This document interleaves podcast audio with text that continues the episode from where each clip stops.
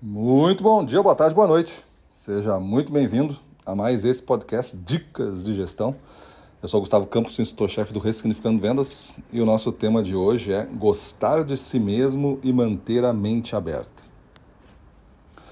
Esse é o espírito do 1% melhor a cada dia, todo dia, que foi o mantra lá do meu livro que eu escrevi em 2012, que iniciou toda essa sequência de seis livros, sendo dois deles de vendas, né? o Ressignificando Vendas 1 e Ressignificando Vendas 2.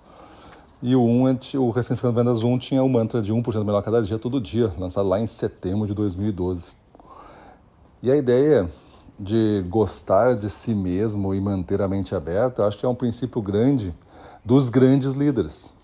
Porque os grandes líderes, os grandes gestores, os grandes profissionais, pega você aí, as pessoas que se relacionam com você, os grandes professores que você teve na vida, os grandes mentores aí que você teve da vida, os caras que te apoiaram mais, tu vai ver que eles eram muito assim, né? Eles tinham uma confiança neles mesmos, essa confiança não de uma forma arrogante, mas fazia com que eles assumissem maiores responsabilidades, maiores riscos, né? fizessem por sua vez então mais coisas e, e ganhasse com isso uma imagem de uma pessoa que você gostaria de ter por perto, que você gostaria de ser, ou você gostaria de ter pelo menos uma parte dela. Quando a pessoa gosta de si mesmo, esse primeiro passo de uma forma humilde, né, não uma forma arrogante, de uma forma humilde, eu sempre saliento isso, é um passo importante para que ela sempre se desenvolva, sempre esteja pronta para fazer alguma ação diferenciada, para fazer algum, algum impacto, para ser voluntária de alguma coisa. Porque imagina se a pessoa não gosta, um gestor seu, vamos dizer que seja o seu chefe, ele não gosta dele. Você sente que ele não gosta dele. Ele se pune, ele se vitimiza, ele, ele coloca muita culpa no mundo, culpa nos outros, sempre tem os culpados, sempre tem uma história trágica aí em volta é, do nome dele. É, quando a pessoa não gosta de si, ela se afasta. Né? Se eu não gosto de alguém, eu me afasto dessa pessoa. Imagina a pessoa que não gosta de si, ela se afasta dela mesma. Então ela não vai investir, por exemplo, para ficar um gestor melhor.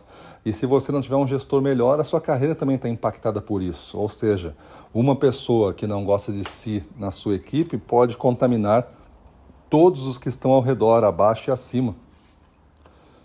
Então é muito importante que você, gestor que está me ouvindo, tenha uma, uma preferência grande por você mesmo.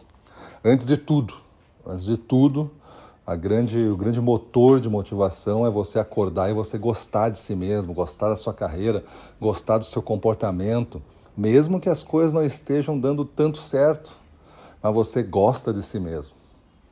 E ao gostar de si mesmo, vem a segunda parte que é manter a mente aberta. Porque quando a gente não gosta de si, ou eu não gosto de alguma coisa, eu fujo dela, me afasto dela e fecho a mente para aquele assunto, né? Eu fecho, eu quero esquecer quando o assunto é muito é, forte, tu, tu tende a, a, ficar surdo até, tu nem quer ouvir falar daquilo ali, falar daquela pessoa. Por quê? Porque tu quer te afastar totalmente.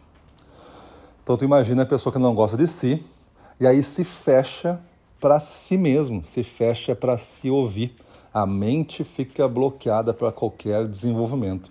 Ou seja, ele vai ficar repetindo muitos padrões, vai ficar repetindo muitas coisas. Se ele tem como pontos hoje característicos dele é, insegurança, indecisão, intolerância, alteração de humor, porque tudo isso nasce de uma pessoa que não gosta de si mesmo. Imagina isso sendo perpetuado na sua vida, onde que isso vai levar, vai ser uma âncora, vai ser um arrasto que você vai ter de atraso na sua carreira. E muitos clientes, agora falando de gestores, equipes de venda e clientes, né? Muitos clientes também sofrem com isso, né?